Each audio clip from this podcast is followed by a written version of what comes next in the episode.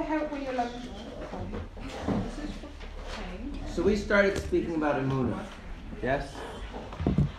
And I said Amuna has two characteristics, right? We see from this phrase, Pesi Yamin Davar V'Orim Yavin, that a fool believes anything, or believes everything. And a clever person understands that the idea of a fool is one person who is not capable of understanding, so their confidence derives from a different aspect of their psyche. Right? There's, there's an ability to have confidence and certainty in something completely independent of your actual comprehension of that thing. Right? Which is, again, like I said, not a bad thing because how do we navigate life if we had to first comprehend everything in order to achieve some certainty? Now, I actually want to talk about the reverse a little bit. Is it true that the more you comprehend, the more certain you are of something? No. No. Okay, so there is a common mistake, which is that the more I understand, the more certain or confident I will be about something. And that's just not true. Okay? Um, there are often many times that you have two characteristics which are independent of each other. So I'll give you an example what I mean by this. Physically speaking, something can have a shape and something can have a color, right? Does the color have any bearing on its shape? Does the shape have any bearing on the color? No. No. Okay. In sense perception, right? We have visual sense, we can see, and we have audio sense, we can hear, right? Those are independent of each other, right? God forbid a person can be blind and still hear perfectly. A person can hear and be deaf and still see, right? And they pick up different facets of the physical world. Yeah. Understanding, well, what in Hebrew is called hasaga or havana, and a sense of certainty about something, which could be called imuna or das, and I don't want to get into the difference between the two, but just that they share that concept, that sense of certainty. They're not really, they're not really related to each other. A person can have a very strong sense of certainty and very little understanding. A person can have a strong understanding and very little sense of certainty. This leads to an important thing. Let us say a person is struggling, I don't know, with their sense of certainty about Judaism. Is it true that the more they learn about it, the more they will get a stronger sense of certainty that Judaism is true and important, they should live their life that way? It is not that way. Is it the case that the less you know, the more certain you will be? No, they're completely independent. Okay. Um, now, briefly, because it's not really the main topic, what then would be the role of trying to understand about Judaism? If a person has insecurities, they're unsure, they don't have a they don't have a sense that, of confidence that Judaism is true and real. What would be the point of trying to understand if understanding doesn't create certainty? Could build a muna. It doesn't build in. That would be the exact point. Amun is just a Hebrew word for feeling certain that something is true, and it doesn't, unfortunately. Could build a relationship. Okay, so one thing is it could build a relationship. However, the problem with that is that actually presupposes you don't have any Muna problems. I'll explain to you um, what I mean. You have a choice in life. You can either question whether your friends are real, or you can have relationships with them, but you can't be doing both. Your psyche doesn't allow it. If you're uncertain that maybe your friends are figments of your imaginations, right, you are not going to be able to have any meaningful relationships with them, right? So it's true that understanding does play a role in having a relationship with Hashem, but that presupposes that you have certainty about Judaism already. Okay, that's actually the perspective. When Chassidus is dealing with trying to understand things, it's taking that approach. It's presupposing that the, the, the, a sense of certainty about Hashem and Judaism is already in place, and it's about just furthering the relationship. And, and, and but I'm asking the reverse. Yeah, let's say a person is lacking a sense of emunah, lacking a sense of certainty about Hashem, Torah, mitzvahs, whatever the case might be. Is there any place at all to try to understand things if understanding doesn't create certainty?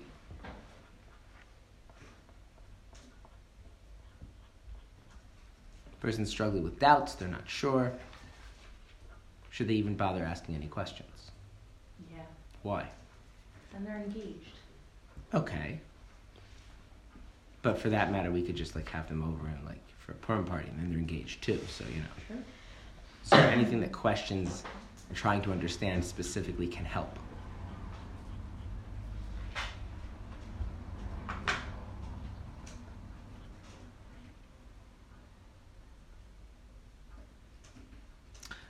I told you a story about a friend of mine who became a Christian before he became religious. Mm-hmm. What? Yeah. Yeah. So why did he become Christian? Since you remember the story. He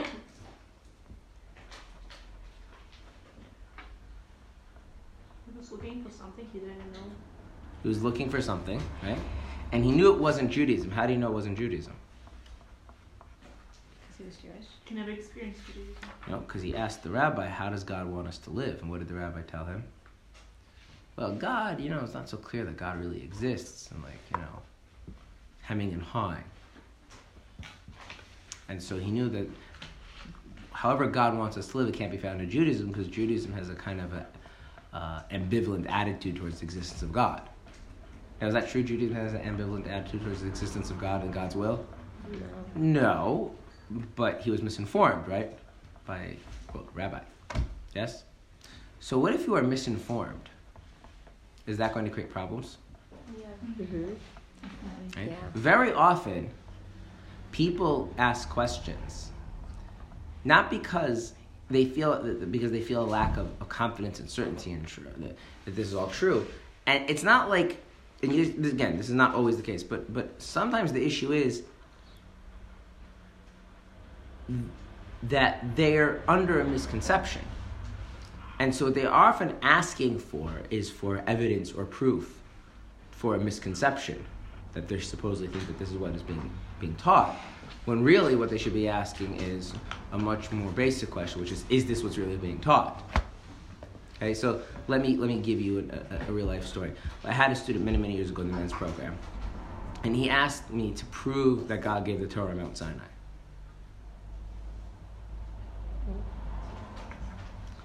So we had a discussion, and it turned out that his question was something else. What was his question? How do we know? No, it's the same thing in different words. Did God give us the Torah? His actual question was he didn't know this was his question. His actual question was how is believing God gave the Torah any different than believing anything some crazy charismatic person says? Now that's a different question, right? Now, even if I tell you how it's different, does that actually now prove that it happened? No. No. But what does it do? You know, he has a very strong and I would say reasonable resistance to believing just what some crazy charismatic person says, right? And as long as he's in the conception that's what the Torah, that's what means that Hashem gave the Torah Mount Sinai, is that God spoke to Moses, and Moses comes down with all of his crazy charisma or whatever, then because he has this resistance to believing that kind of thing, he has a hard time accepting that God gave the Torah, right? Now, if I tell him how it's not the same thing, does that now prove that it happened? Doesn't it proves that it happened? It proves that you know there's lots Well, of things that are not the same. different. They're just different, and if they're different, now maybe his natural instinct of amuna feels more comfortable. In other words, it's not really like I did not provide him with an argument or evidence. He just had two conflicting senses. Believing charismatic, crazy people is not like a proper way to live your life. And something about the Torah rings true to me, and they don't fit together. The minute I can split those things up and show those are not the same thing, there's room to continue rejecting charismatic, crazy people's nonsense while simultaneously having space within his psyche to be comfortable with his sense that the Torah is true. You see what I'm you see? So there is a place when the question is about clarifying what exactly the truth is that allows the muna to feel more comfortable and settle more clearly in a person's mind. But that's not doing the work of actually making the person feel more confident. What it's doing is it's it, it, it's it, it's cleaning up. Let me explain to you what I mean. You walk into a room, the room is a mess, right? So, a mess can be for two reasons. One, there are things there that, that shouldn't be there, that should just be in the garbage. Okay, but there's another kind of mess, which is that there's everything's there, should be there, it's just not in its right place. Okay? So now, a lot of what if I have, like in this person case, I have a sense that I shouldn't trust crazy people just because they're charismatic, and I also have a sense that the Torah is true, and those are uh, and those are like just mixed together in my mind. My immune is going to feel very uncomfortable. I'm going to feel like I'm having doubts, right? What if I am able to separate that that the Torah is one thing and crazy charismatic people are a different thing? then each sense goes in its own slot, it gets filed in its own place in my psyche, and then the emunah is going to feel very comfortable, right? So there's a place for that, and it's important to understand, and, and it's really important to, to train yourself to think not how do I know or how can we be sure or how can I prove, and we're going to talk about that. That's the emunah thing, and someone else can really give you emunah, especially true emunah. But it is fair to ask the question, um, how is this different from that? In other words, if this I have a strong sense of accepting is true, and this I have a strong sense of rejecting, and they seem too similar, I'm going to feel some kind of uh, insecurity because of those kind of conflicting things. And that is a different thing than what the Alter is going to address later on in Tanya, um, which is a genuine doubt. The Alter later on in Tanya discusses genuine doubts. Those of you who are chitas might be familiar with this. We just discussed it. And the Alter Rebbe's response to genuine doubts, which have kind of a cynical tone in the mind, is just to ignore them and reject them but that's different. No, a cynical. It doesn't end anywhere. It's like, well, how do you know? How do you know? How do you know? How do you know that? How can you ever be sure? How can you ever be sure? How can you weren't there? How would you ever know? Right? That kind of voice in a person's head is just destructive. That's a different thing.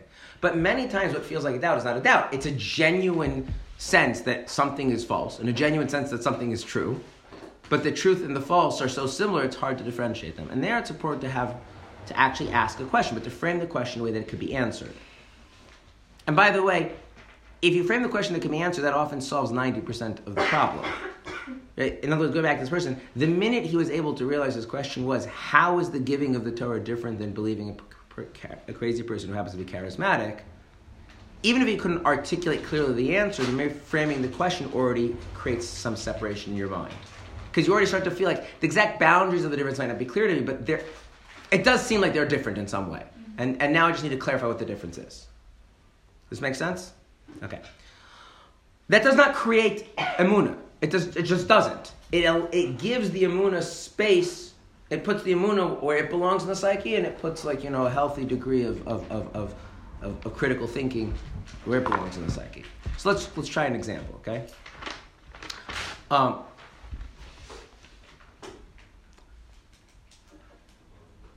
you study something in the Torah, a verse, section of Talmud and it says something that seems you very, very immoral. It's advocating something very immoral. And that starts to make you feel very uncomfortable with Judaism. Now what? Wait, it says something moral? Immoral. Oh, immoral. Immoral. So now what?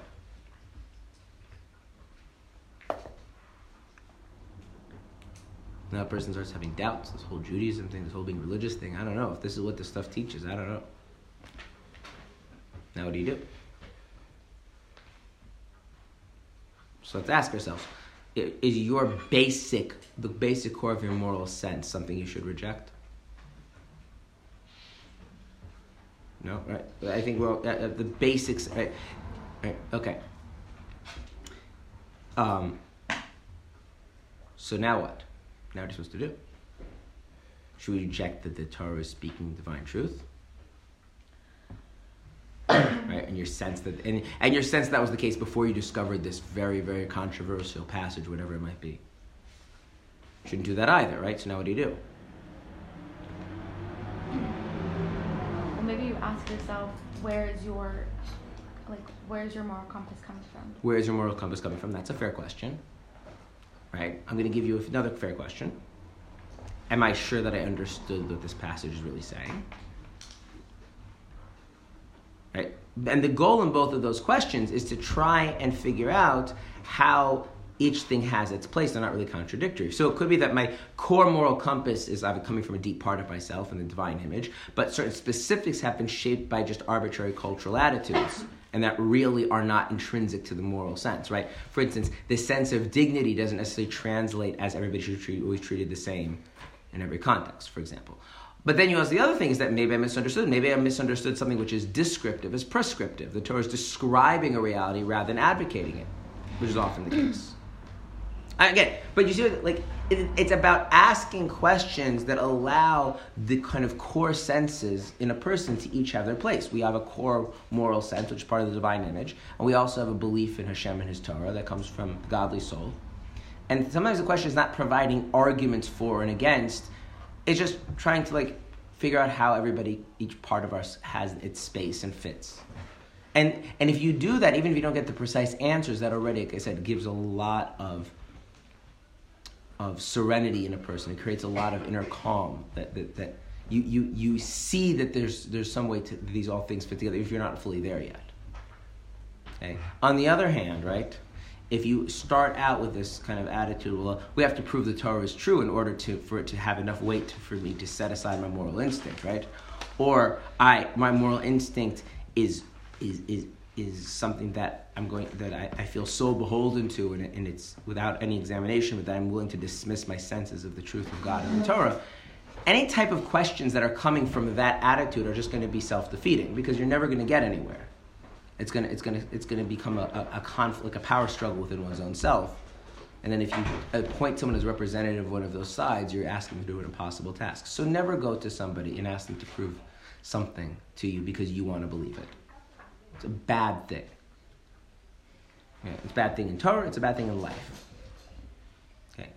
Does this make sense? Okay, now, th- that wasn't directly necessary to learn this section of Tanya, but I think it's an important life thing that follows from what we were discussing in the Tanya. Okay, now back to the Tanya. Um,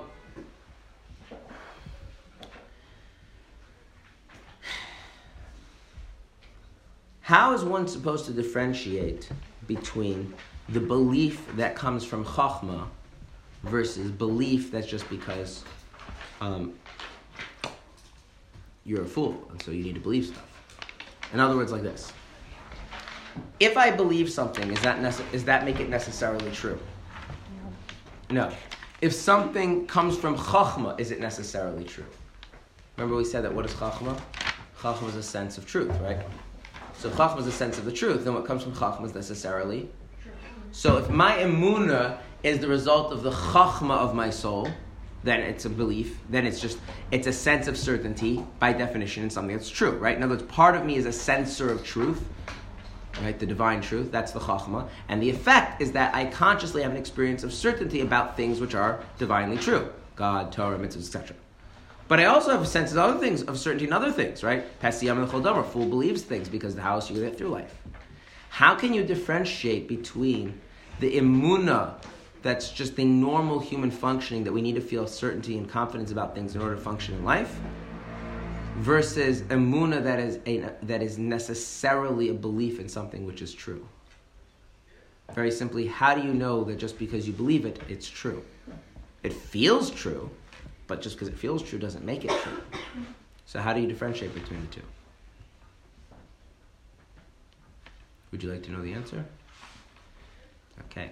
How do you differentiate between actually seeing things in the world and hallucination?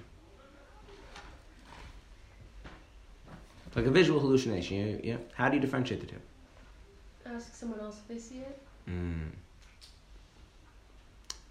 Does that always work? No, Why not? maybe they see it too. That's for sure, right? Okay. What if they don't see it? Then what? I don't know if anybody here has worked with people who suffer from hallucinations, but just take a guess. Do you think if you go to somebody who's having a hallucination, you tell them it's not real, I don't see it, therefore you should just realize you're hallucinating? They're like, oh, well, thank you. Now I'm so glad you informed me. Is that usually the response? No. Why not? They really believe that it's happening. Yeah, in fact, it, it, it's very disturbing.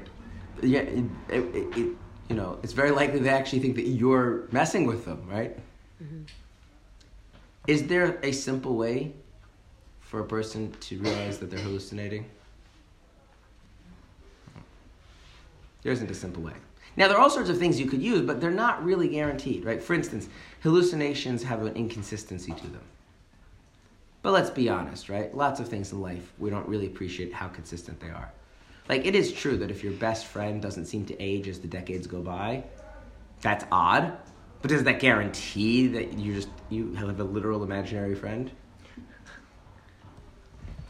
It's you see It's hard. It's really hard. It's really, really, really hard, right?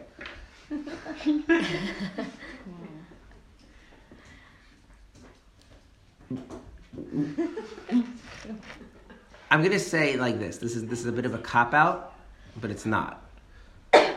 the person hallucinating needs to experience that it's a hallucination. That's what it comes down to. Now, how you get there, that's a complicated thing, but they have to experience that it's a hallucination. And once they've experienced that it's a hallucination, you know, regularly enough or convincingly enough, what happens? They now have to adopt a new mindset, which is not everything I see or hear is necessarily real. And they have to be mindful of that, right? It's a very interesting space to live in, right? Okay? So, are there all sorts of things that we have Amunah in? And then there's the Amunah that comes from the godly soul, the Chachma, right? How do you know which is which?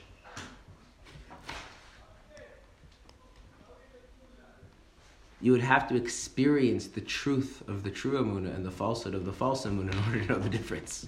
and until you've experienced that, is there any real way to know the difference? And if I tell you that there's a difference, is that necessarily going to help? How is it possible to experience is a very good question.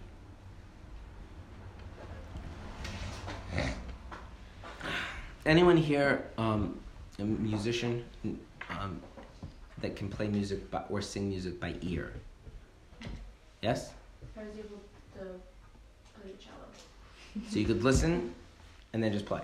for the most part. I wasn't Okay. good at it. Mhm. Could But you could do it. Okay. All right. I wasn't So- sure what it is. No, so, so, so for, when you were listening to a piece of music, could you select out individual notes? kind, kind of, yeah. Okay, now how did you? You heard the note and you know oh, that's a C minor, or you you you heard the note and you could hear the interval between it and the previous note.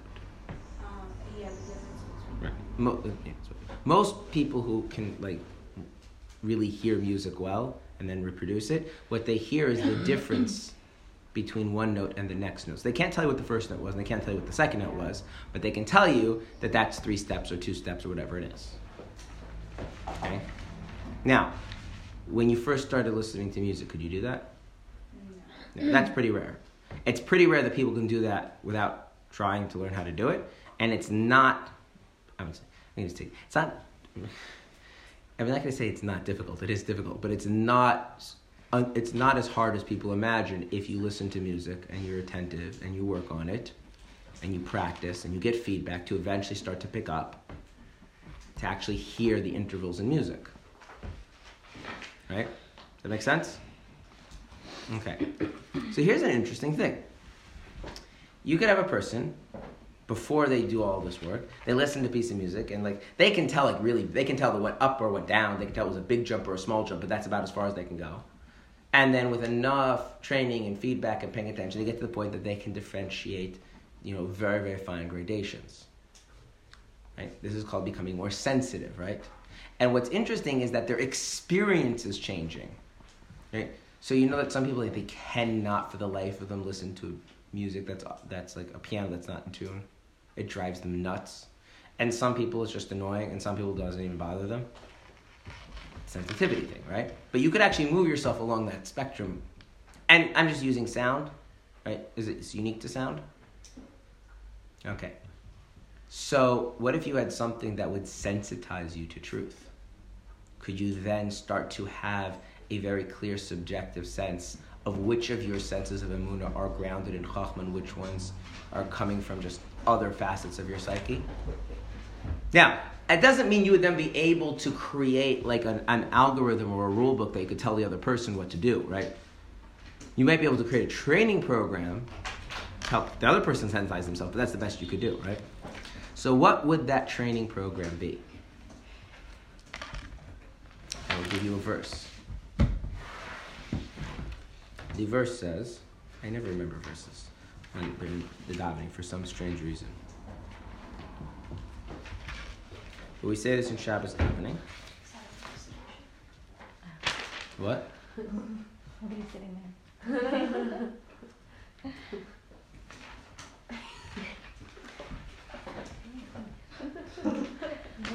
Okay. Torah Hashem Tamima Mashivas Nafesh. The Torah of Hashem, um, which is perfect, which is whole, restores the soul. Eidus Hashem Ne'emana. The, the, they translate this as the precepts um, I, I, are the testimonies. The Torah is referred to as the testimonies because they testify to the truth of Hashem. Nemana, which are reliable. Machkimas pesi. What does machkimas pesi means? Remember, pesi was the word we used for fool, right? Somebody who doesn't understand but has to get by through life, so they have beliefs about things, right? What does machkimas mean? Makes wise, makes them have chachma. So what does the Torah do to a person? It makes you wise. In the context here of the Tanya, it doesn't mean it makes you able to understand things, or it gives you a sense of what comes from chachma and what just comes from the human need to have beliefs in order to function. So, what is the program that you can follow to sensitize yourself to emuna that stems from chachma versus emuna that's a facet of being a fool? Torah. But which kind of Torah? Torah Hashem Tamima. When the Torah is God's Torah in its whole, when it's when it testifies the truth of Hashem and it has it. When you embrace and then live according to Torah and study Torah the way God intends it to you to, one of the effects that it has on a person is it sensitizes you. So here's the thing: you have a person, and they don't like they have all sorts of beliefs. How do they know which coming from the chachma of their godly soul, and how do they know which just coming from a human need to believe things? How does a person who suffers from hallucination know that they're hallucinating? Know which things are hallucinations? But what if that person then really de- dedicates their life to understanding Torah and living according to Torah in the way that it's intended to? What will happen over time? Emphasis is over time. They'll become sensitive to what is coming from the deeper part of their soul, the chachma, and what is just stuff they picked up because they happened to be listening to the radio this morning.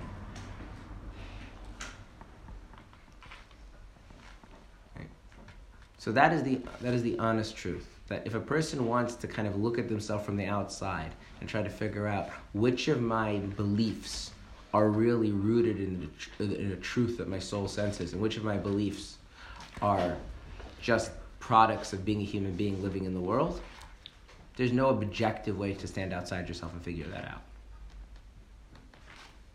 There is a subjective way to differentiate them that comes through living a life of Torah properly, which is hard.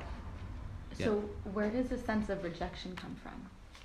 Rejection of what? Like, I don't know. Like even like think about, like imagine somebody like. If you are learning this sense of truth, like you are learning the Torah and you are practicing and you're engaging and you're studying and you're acting, and that sense of rejection, maybe you grow away from it. Doesn't happen.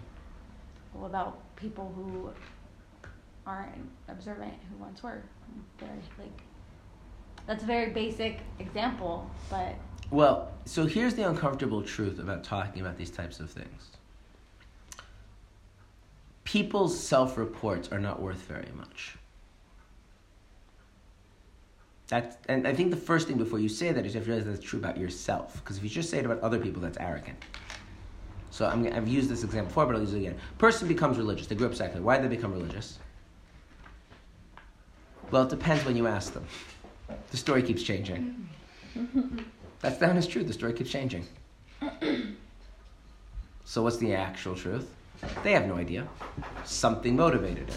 Now, if they, you believe that what Chassidus says is true, it's because, you know, the soul. And he says, well, why, why that, their soul at that time? Because God has a mystery of how he relates to each soul uniquely, and that was that soul's time to wake up and whatever, blah, blah, blah. But what about the reverse, though? Somebody is so, observant religious and then so the same thing people accept, so the same thing but it what always is the case is that you don't start having doubts and lose your amuna because you're more engaged in Judaism. That's not how it works. Now, that doesn't necessarily mean that's not the story the person might tell themselves, especially if they want to adopt an identity as a rational thinker. Um, but there's a lot of in between steps. For instance, I'll, tell you something that happens, which is very, very dangerous, is that some idiot, and I use that word intentionally, the other word is evil person, but I don't think we should impugn people's motives, so we'll go with idiot, um, decided that it was really important to give really solid, convincing arguments to prove the truth of Torah and mitzvahs to somebody when they were in a relatively vulnerable state.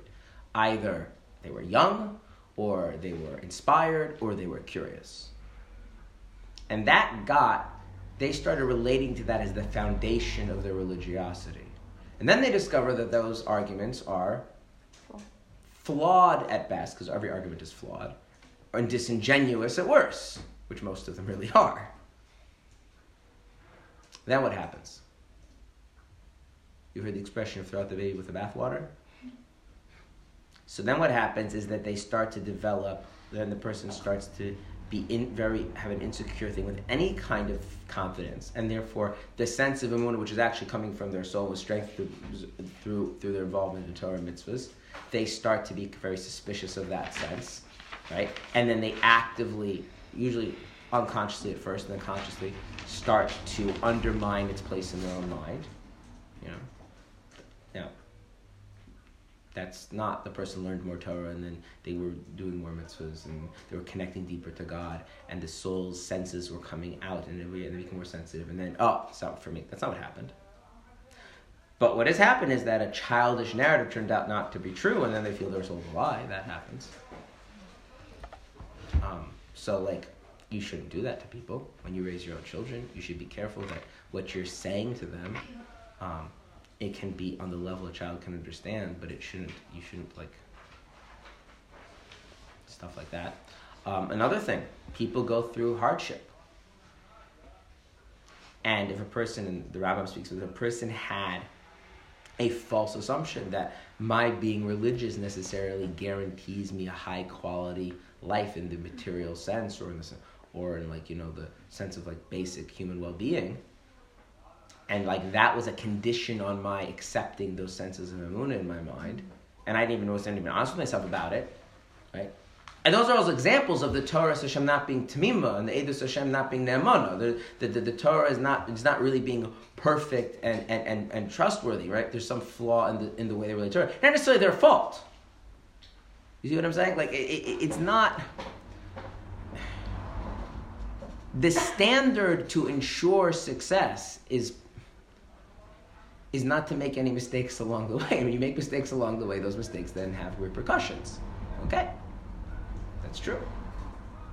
And I'm not saying the person should therefore be judged by that, often because those mistakes weren't necessarily their intentional doing. I'll give you another example. Um, what about a person who, who, who tries to maintain a sense of idolatry in their Judaism? You think, why would you do that? So, idolatry very basically is having gods other than God, right? That's the idea of idolatry. Okay. If you have a loyalties other than God, such that you're willing to examine how much place you should give God in your life, what is that going to do to your involvement in Torah and mitzvahs? Is that going to be the wholesome way that God intends? No. That's a challenge for people. See what I'm saying? Like it's not so simple. And, and sometimes when you, I, I, I know somebody says, you know, the problem is that sometimes doing something 99% right is going to fail miserably. And you think, well, well, I did 99% of it right. Yeah, but the 99, it's like, but, but that 1% undermines the whole thing. Okay? Um, I'll give you a medical example. Yeah. If someone is having an operation, right? And they make sure that it's 99% sterile, the operating environment. Is that good? No, it has to be 100. It has to be 100% sterile, right? That 1%. all you need is that one little instrument that isn't sterile, and the person could die from an infection, right? And just, so, I, I, and I don't mean to say to be judgmental, I'm just be honest, right? So you say, oh, this person was religious, this person was religious, right?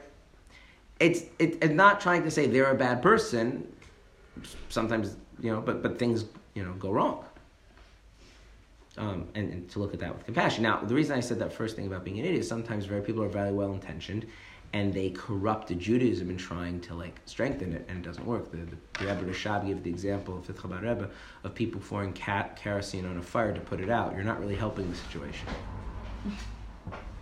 You know, sometimes it's sometimes you have to be more more um, direct with that things. Yeah. Um, Anyway, so now, like, I want to just be clear. I'm not making an argument to anything I've just said. I'm just asserting it as this is the truth as taught by Chassidus. You can either allow yourself to accept it or not. Um, but in terms of how Chassidus would understand people being getting very into Judaism and then dropping, or people being raised with it and letting go of it, because it's it has that, it ha, there's that, that inner quality, and a person's not always honest with himself about it. And you know, we tell stories about to ourselves about what we're doing and why things happened. Okay. Now, I want to then shift to talk a little bit more about Amuna in from another angle. Is Amuna something that is strong or something that is weak? And before I answer the question, I want to explain to you what I mean by strong and weak. Something which is strong when it's in conflict with something else, what happens?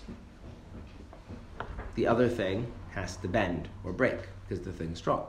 Something which is weak, what happens when it comes to conflict with something else? It bends or breaks. So is Amuna strong or is Amuna weak? When Amuna comes into conflict with other things in our life, and I'm talking here not specifically the Amuna that comes from Chachma. And that sense of the truth of Torah, mitzvahs, God, whatever that comes that comes from the Chachma that every Jew has as part of their psychological experience, is that a strong experience or a weak experience? Okay. Well, now we already have something interesting. It's very Jewish. So- like it's like when big things are strong and small. So let's start with let's start with why, why do you say it's strong? Um, because I think that it, if you have that truth, if you find that truth in something, then um, it's going to be very difficult to to stray from it. Mm-hmm. What do you mean to stray from it? Um, to to not believe it anymore. Good. So in that that you picked up on Emuna is very strong in the sense that to the degree to which you experience the Emuna, it's very hard for that Emuna experience to go away. Okay? Emuna has this annoying thing, which is that um, it's not really it's not really responsive to critique. It's responsive to will. In other words, if you want to sub- suppress your own sense of Emuna, that's something different. But, but like, if someone has a sense of Emuna, and then you ask like a really, really good question, how could that be true? How does that make any sense? The Emuna doesn't feel defensive about it. It's like, I have to, because Emuna is not about understanding. It's like, well, I don't understand. Like, it doesn't make it less true because I don't understand it. Like, So if you doubt something, that doesn't necessarily mean that your Luna is weak. Right. That's what Alter gets to later. Is that you can right? You could have a lot of doubts and not have a weak amuna because the the amuna is not like. The, the, the, it, it's like. It, um. I'll, I'll use. I'll use. I'll use. Um, if you have if you have a piece of music playing and your neighbors are drilling, can you hear the music? Well, if the neighbors are drilling very loudly and the music is is is not, is not loud enough, you know, and even if the, even if the music is loud enough, the drilling like, distorts the music, right? But that's not because the music isn't playing clearly. That's because there's something else there, Okay. right? Emuna is actually quite Im, unresponsive to outside influences. The only thing it's really responsive to is a person's willingness to suppress it, but that's about it. And even then, it just gets suppressed. It doesn't disappear. So in that sense, it's very very strong. But it's also very weak. What sense is it weak?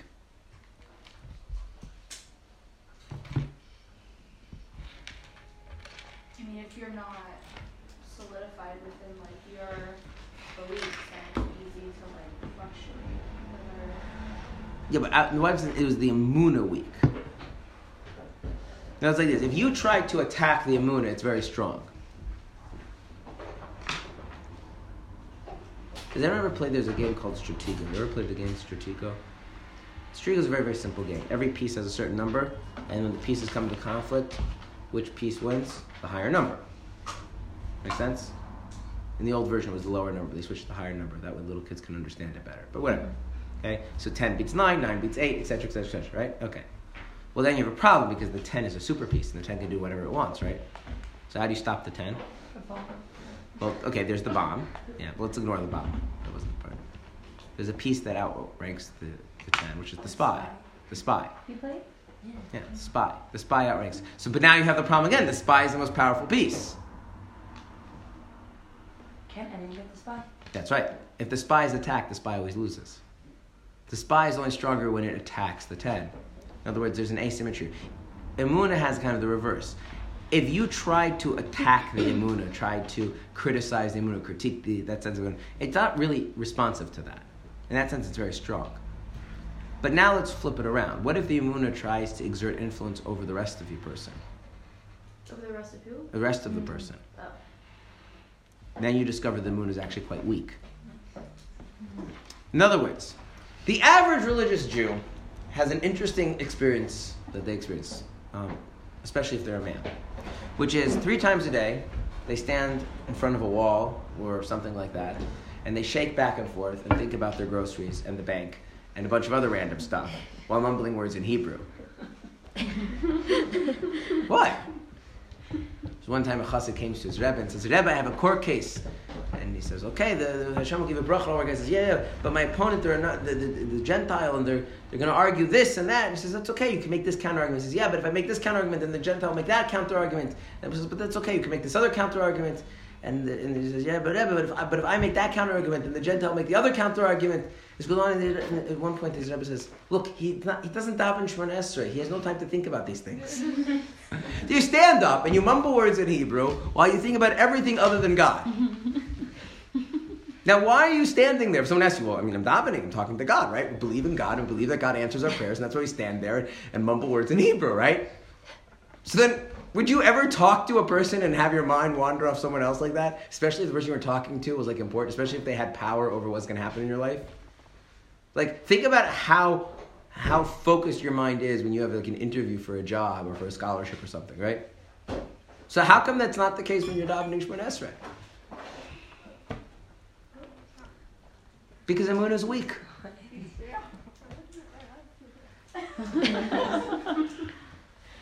Amun is very, very weak. Imuna exerts basically zero influence on the rest of you. So, like, Maimuna says it's a good idea to daven. It's like, okay, you know, I've got in the habit of it. It's not the big deal. You know, you know someone asks me, of course, it's very important. It's daven, and yeah, talk to God. He answers our prayers, right?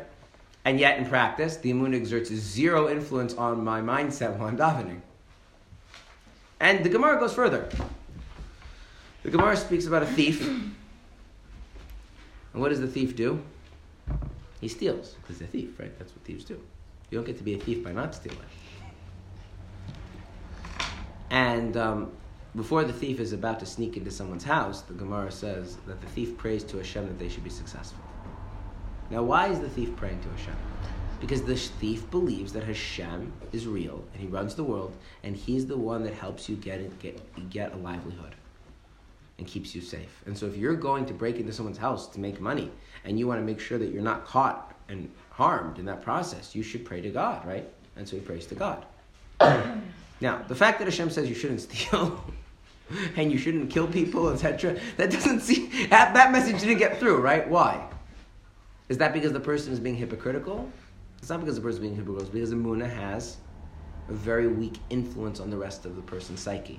So those things that you're psychologically predisposed to do, the Imuna will be enough to like, kind of get you to go there. But th- something that you have a strong inclination, the opposite of the Imuna, the Imuna won't, won't, really have an effect. So if I have a, not really inclined to pay attention to what I'm davening, I'm not really, I'm really not inclined to be honest. I'm really not inclined to accept that life might be more difficult than I want it to be. Then my Imuna has zero effect on those things. Imuna is an interesting quality that when it gets attacked by other experiences, it doesn't get any weaker. In that sense, it's very strong. But it has the other uh, quality that it has very little influence on the rest of the person. Okay? Which leads us to a, an interesting phenomenon, which unfortunately doesn't exist in the same way as it used to. But there used to be what was called um, the town shagets. Shagets is a very derogatory term for a Gentile. The town Shagets was a Jew. Now, how could the town Shagets be a Jew? So I'll explain. The town Shagets was a person who sinned, sinned regularly, sinned flagrantly, and then the, the, the, idea goes: you had these in the in you had a guy in town. He wasn't there, and the rabbi would go to him and he'd say, "Yankel, why why is your store open on Shabbos? Why are you not eating kosher? Why are you uh, you know cheating your customers?" And his answer was, Rabbi Mashakets. Meaning what? I don't deny that God is real. I don't deny the Torah is true. I don't deny any of those things, but I'm not a pious person. That's why. Like I don't care. I don't, that doesn't move me. I don't deny that it's. I don't deny that God gives it. It's not saying who says God told us to give it. Do we have to keep Shabbos? Who says God is real? Who said that was not the thing? It was just like, yeah, I'm not pious.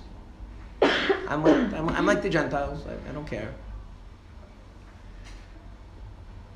In other words, the, my lack of observance is not a reflection of a lack of emunah.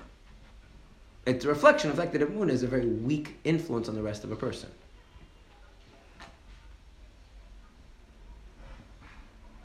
Now, we don't have that phenomenon as commonly, right? Generally speaking, if a person starts flagrantly violating halachic norms, what do we do in the modern world? What do such people often do in the modern world? They start rationalizing that away by saying that the Torah aren't really real, that God didn't really command them. Why would people do that? So they don't feel bad about themselves. And, and, and back in Eastern Europe and in North Africa and wherever else, you know, that, that people were okay with feeling bad about themselves Yeah. Wait, what do you mean? because they didn't. This is a relatively new phenomenon. Oh, okay, I see what you mean. Yeah. You want to hear something interesting? In in, in, in, in Germany, before the Enlightenment, and, the, and and like the idea of and before sorry before Reform Judaism started, m- many of the Jews in Germany were not that pious and not that religious. So what changed was it went from we're just not that pious and not relig- that religious to To rationalizing it through like yeah. So what changed it? What changed? Like, there's also there's like this myth. Like, if you were to go back to like the times of the Second Temple, right? Do you think every Jew was the most pious Jew in the world? No, we know that. You want to hear something really wild? In, in in the times of the Second Beis HaMikdash, there was a huge Jewish community living in Egypt. Huge Jewish community. Huge. They actually had a Beis HaMikdash in Egypt, by the way. Yeah. Oh. Wow. Yeah. It was a whole complicated thing. They, it was forbidden, but they built one anyway. Whatever. It was a whole thing. Yeah.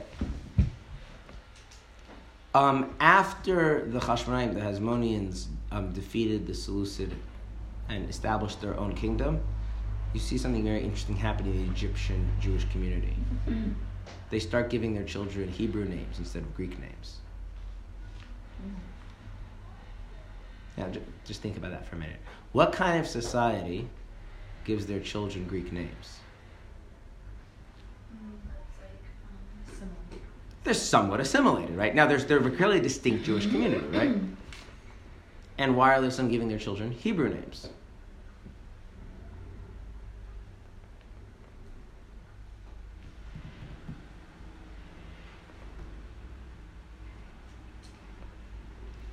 Changed? There's a difference in, in the way they see themselves, right? Okay, so now let's imagine um, you're like a Jew, and you're Jewish, you're part of a Jewish community, um, and you're living in the United States in the 1950s, early 1960s, yeah? And you have a child, or do you name them Moshe or Morris? Why? Yeah, it's like, well, why do you have to stand there? Now, you're still Jewish. Okay, yeah, it's a certain mindset, right? Like, you're Jewish, and there's, okay. You know, say, the rabbi can be Moshe, but, like, your kid is normal, right? Okay. Now, you have a kid the week after the Six Day War. what are you more likely to name your kid? See, It's a different shit, right? But, like, the, there, there- there's ways of relating. Not everything is go, right? There's different sensibilities of things, right? So you had Jews were not always also pious. Not Jews were always so from. like just, it was not. It was never the case. And maybe it was the case in the times of the desert or something, right? But you know, you get people more pious, less pious. Then there's this thing where you start turning it into an ideology. Right? You start shifting from I'm not so pious, I'm more assimilated, I'm less assimilated, I do more Gentile things, I do less Gentile things, to who says God really commanded Shabbos? Like what, what, what changes in that, right, is not somehow people have a way of like being okay with believing things and acting differently. That's part of the weakness of a moon. Amun. Amun doesn't even necessarily make you feel bad. It actually has to do with something about the modern world, which is the, the idea of I seeing ourselves as rational beings. And now there's something inconsistent about holding a belief system and not doing it. But the thing is, if you take away that, that sense, that identity of seeing yourself as an enlightened, rational being and just a more kind of basic human thing. You can have a belief that Hashem is real, Torah is real, mitzvahs are real, right? And like be also kind of ambivalent about it at the same time. And there's really nothing in and of itself that Amuna can do to change that. It's people's adoption of a kind of a rationalist identity within themselves that starts to like force that inconsistency to feel uncomfortable. It's not the Amuna itself. Right? So you got people more similar, less assimilated, feel more connected, feel less connected, whatever, you know. You know, and so the guy can tell the rabbi, Rabbi, I'm a, you know, I'm a Gentile. I mean, he doesn't really mean he's a Gentile. What does he mean? He means I'm, I'm not so pious. It's okay. I, he believes, he comes to shul, he goes to Yom, you know, and fasts on Yom Kippur. It's like, okay. It's a contradiction. I'm not a philosopher. What's the big deal? So it's a contradiction. It's someone else's problem. Right? If you insist on internal rational consistency, which is a choice or a cultural mindset, then that gets that's different. So imuna doesn't even make you feel bad. Is that a bad thing to want rational consistency? I'm not saying it's bad or it's good. I'm just pointing out that it's not. It's a different thing altogether. This was actually the Alter Rebbe's point of why adding some element of rationalization into our relationship with God is important because it helps deal with this problem, right?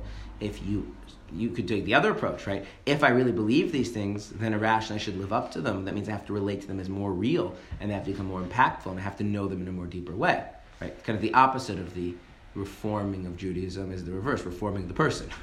But anyway, but my point is like that people are people are much more of a mess in their experiences. Some experiences are extremely strong, like feeling in danger. Some experiences are extremely um, weak. And Amuna is weak in one respect and strong in another respect. It's very weak in terms of its influence on the rest of the person. Can you strengthen that influence then? Mm-hmm.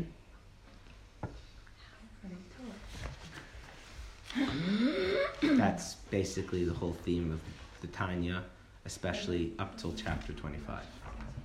We're here till 25. But, but um, there's things you can do. Yeah, I mean, in, in general, that's the whole idea of chassidus. The whole idea of chassidus, in general, is that the experience of emuna should become a more powerful thing on the rest of the person, and different versions of chassidus approach that in different ways. But the thing is, emuna on its own is not. It's just it's not doesn't have that kind of strength. It's so why are Jews now more prone to this than Jews? Culture. You're, oh, really? just okay. culture, just culture. I mean, there's divine providence in that, which is why, like, if you start looking at cultural differences, you'll start to see that too. For instance, this is a general observation, but let's say, who is more likely to be more comfortable with the idea that I don't do everything it says in the Torah, an Ashkenazi or a Sephardi, at least in Israel, probably also outside of Israel. Ashkenazi. Ashkenaz is more comfortable. I don't do everything it says in the Torah. Sephardi. Sephardi. Sephardi Armenian. In other words, no, no, no, no. You have a person, like, yeah, yeah, it says in the Torah this is what you're supposed to do, and that's what God said. I don't do it though. Sephardi. Sephardi. It's very, it's very, it's much harder to find Ashkenazim will say, yes, God really did say that you're supposed to do X, but I just don't do it. That's a lot. That's a lot. Why is that Ashkenazi? Like, why Ashkenazi? I feel like it's it's more like American Ashkenazi. I'm speaking specifically in Israelis. I'm only talking about Oh, Israelis. Americans okay. are much more okay, complicated. that thing. makes okay. I'm talking within Israelis. If you have like an Israeli who's Ashkenazi, either they're religious or they're not religious. They're, again, I'm generalizing Yeah. tremendously. Yeah. But like, you have people that are Spartan. The Spartan culture is much more like, yeah, yeah, yeah. Like, you know, they go to like the rabbi's like full Haredi and like, uh, just like, yeah, yeah, whatever. I don't do that stuff. But like, that's the stuff you're supposed to do. I just don't do it.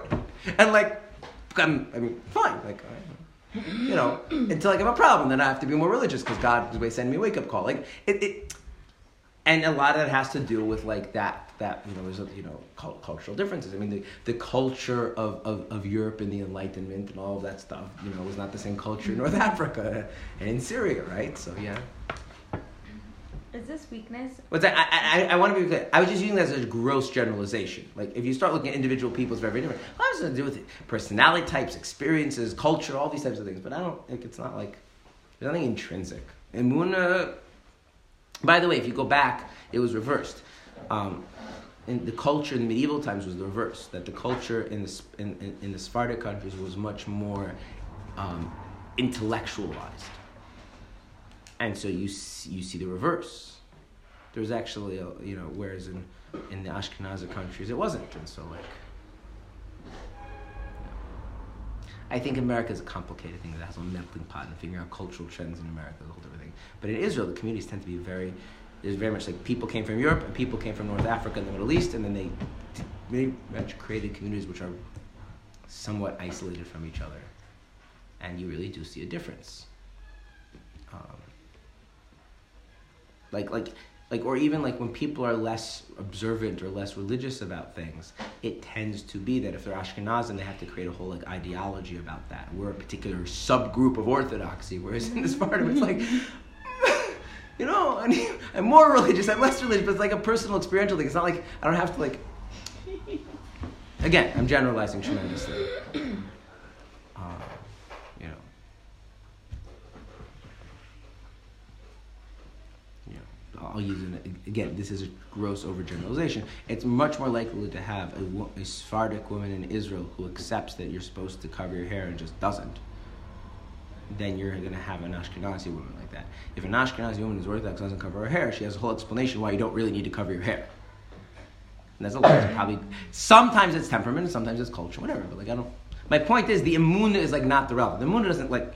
The imuna is like this is has sense. This is true and has very little ability to actually push the rest of the person emotionally, intellectually in any direction. Now, why would that be? Wait, but you said that, that it's hashgacha pratis, that there's this cultural. I'm sure This it is is. cultural. Everything's everything's hashgacha pratis. So Right. I was just saying I was just saying that because I don't want to make it sound like it's completely arbitrary because I'm sure God has His divine reasons. But like in terms of like understanding the phenomena, I don't really think that Okay. Um, a friend of mine told me once. this is, he said this was in a Chabad house that like caters to like um, caters to like um, Persian community.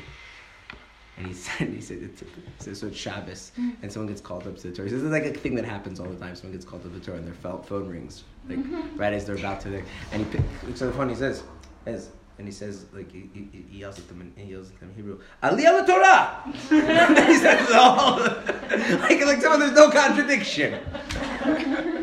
Right, like, uh, so there, there- yeah, Amun is like, okay, where, where, where you're not resistant to it, it has an effect, and where you are resistant to it, it, it's impervious to the resistance, but it can't affect anything. It has, it has this kind of weird quality.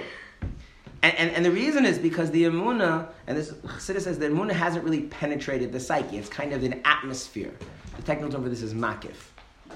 So it's like if you go to a wedding and there's really good music playing, you're going to be in a good mood unless you have really strong internal reasons not to be in a good mood, right? Like if you go and you're like kind of like ambivalent or the other, then the music will put you in a good mood because you know the music has an effect. But the music isn't strong enough to like if you're going through a really hard time, all of a sudden now like your deep issues are no bother you anymore. Just, it, it kind of just hovers around.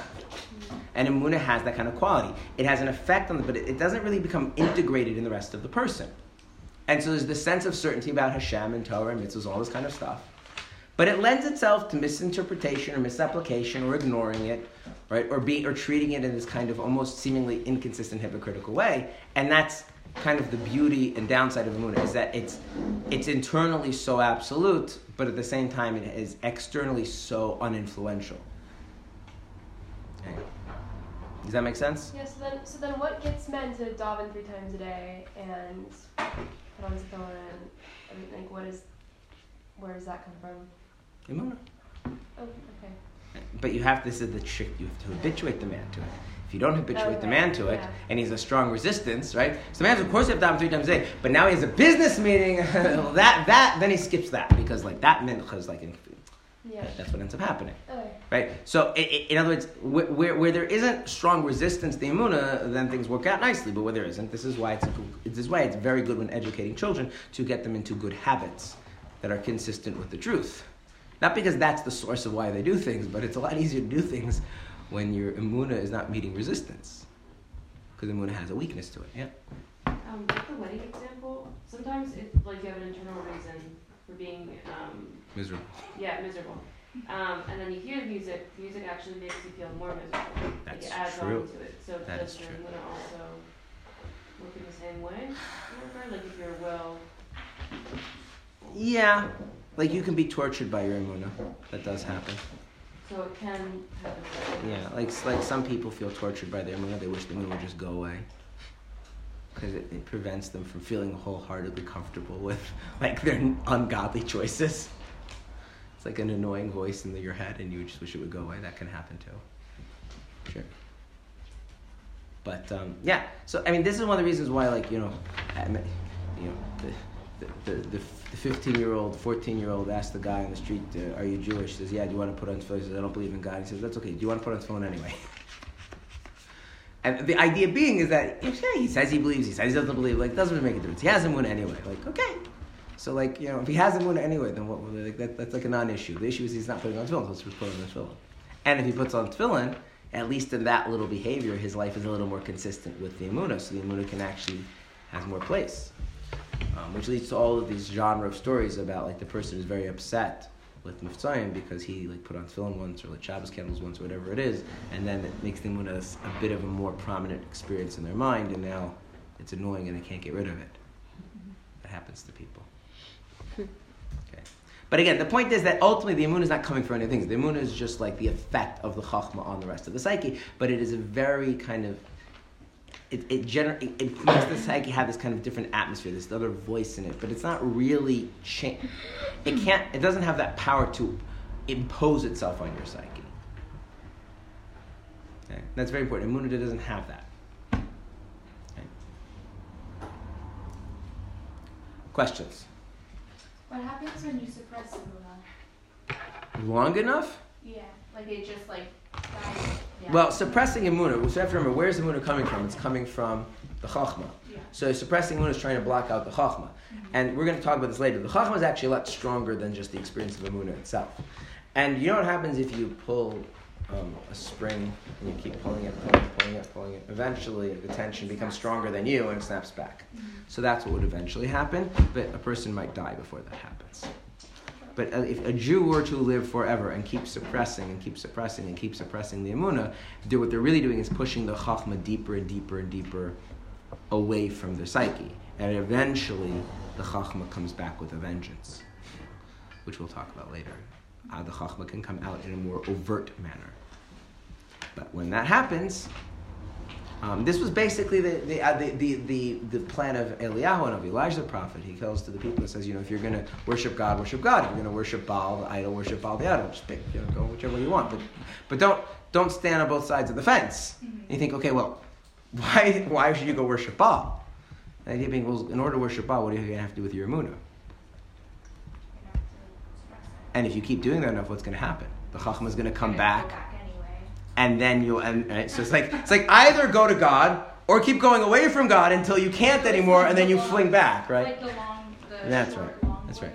It's like you can either approach God as a righteous person, or you can approach God as a baal teshuva, but you'll eventually get get back to God one way or the other. It's just one way is a lot more traumatic.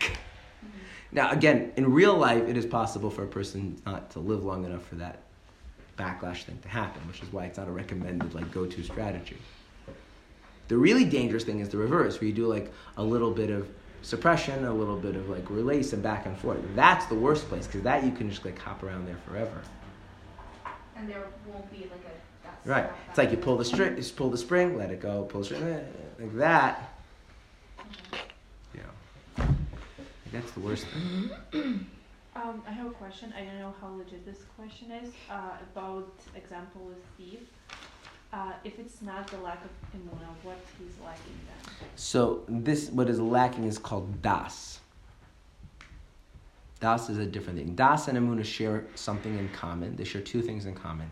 A, they share a sense of certainty. And B, they share a sense that you don't really experience something directly. That's what they have in common. The difference is that Das is extremely powerful. Das is so powerful, everything in a person ends up functioning according to Das. Um, so, for instance, um, if you have Das in the fact that money is important, then that means that all of your behavior and all of your emotions and all of your worldviews will always be centered around the significance of. So when you lose money, you can't help but feel sad. When you make money, you can't help but feel happy. When you have an opportunity to feel money, you feel the need to do it, right? When someone explains to you something which makes something else makes money seem not important, you feel the need to figure the flaw in their argument, and you and you, it, it, it's like something that controls the whole psyche. And so Das and Amuna have, the, in that sense, they're very very opposite. Um, and Das is part of the rational mind. Um, And that's something everyone has to work on? Generally, generally, that children lack Das, which is why they're not responsible for themselves. Um, You can, according to the Rambam, the first mitzvah of the Torah is to have Das in God. Can you give an example of what you were saying before about like teaching kids or people in a vulnerable state, like Yiddish guy with like a false How do we know that the Torah is real? I'm going to use my favorite example of this, of something you should not do. The Torah predicts all of these amazing things with the Bible codes. Only a divine book could have done something like that, right? Or another example. I mean, this is like another example. Um, the the the unique nature of the Hebrew language and its ability to convey layer upon layer of meaning could only be because it's truly divine. Okay, now here's the thing. Number one, if you know anything about these fields, you know that's not true. Like there's lots, like any language can layer upon layer of meaning, right? Take a take a few courses, advanced literature courses. um, and like in terms of Bible code stuff, like I don't know if you know anything about mathematics, that's a bunch of baloney, etc., etc., cetera, et cetera, et cetera. Or um, I'll give you a more subtle example. Okay, if you, you know, um,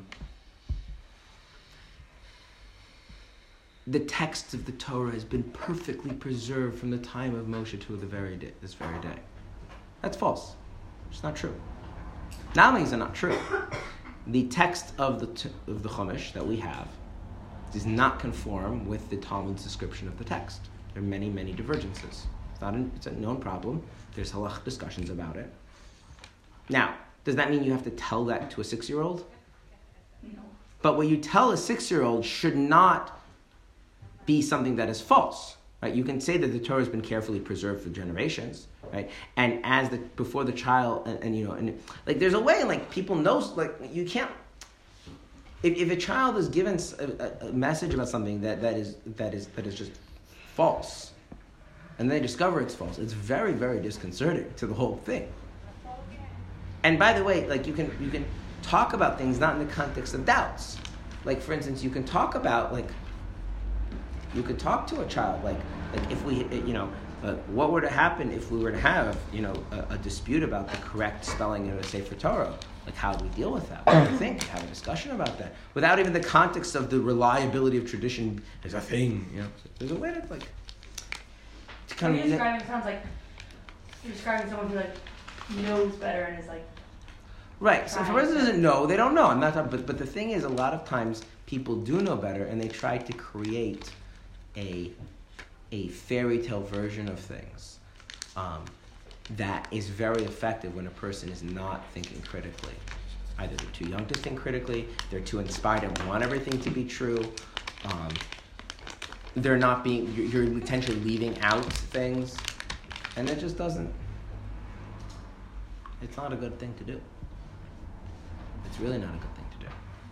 Quick question. Now, again, that's entirely different if someone has a specific question and you happen to know the answer. It's a very different thing. But that's not what I'm talking about. Um, you know, it's like talking to talking to someone who's interested. I'll give you an example. A, a, a, a, a cousin of mine who's not religious is starting to get more involved in things, and I was um, I was visiting visiting my relatives, and, and, and she asked um, about the written Torah and the oral Torah, and like you know, and she, she was like, How do we know that we haven't lost information?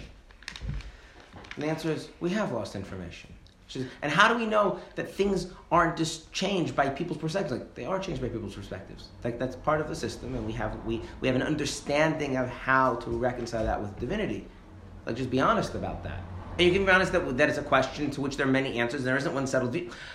Eh, You don't have to confuse people, but like imagine then if I were to tell her, "Oh, we know because of this and X, Y, and Z," and I give this whole like wonderful thing of how we know that every detail in Torah has been perfectly preserved, and and then she finds out it's not true. Then what happens? Then whatever progress she's made in feeling comfortable with her own amuna like goes out the window. Why would you do that to a person? So some people, like I said, I don't think they're impugning their motives. They're evil people, but they're doing something which is really, really stupid. It's idiotic. Don't do that. Now, it has to be person appropriate, age appropriate. And obviously, the less informed you are, the harder you, you can and do it by mistake. You just didn't know. Okay, fine. But like, no, no one's asking us to be perfect. But certainly, when we know better, say things that are true um, in a way that's, that's appropriate. You can say things that are not factually true when it's clear that they're not factually true. Right? You can say a story. This is a story that says it gives over an important meaning and lesson, without like making it like an article of faith that the story happened. Like not every story about every tzaddik. You like, you know, there's stories that they illustrate a nice point, and we, you know, did it really happen? I, I don't know. I wasn't there. It doesn't say it in the Chumash. You know, it wasn't. We don't have a clear tradition that this for sure happened, but it illustrates an important point about good behavior, about God's providence, or whatever. Sometimes that's just conveyed in how you say it. You don't have to say it. It depends on the age, whatever, but things are important. Does that make sense? It actually comes because the person doesn't believe the other person has emuna, so you have to like you feel like you have to create conviction for them mm-hmm. instead of giving them language for their own convictions that they have from their own soul. That's really what it comes down to. Like if you're ever having the thought, how do I convince the person that this is true? You should realize you're you might not be thinking this consciously, but you're relating to them as if they don't really have a godly soul. And you can't give someone a godly soul, so that's the problem. And whatever you do from that place on is going to be problematic. Relate to people like they have a godly soul, and uh, things work out much better that way. Good. Okay. Tomorrow we will learn more. We'll even read something inside. Will we discuss in future DAS? What? Will we discuss in future DAS?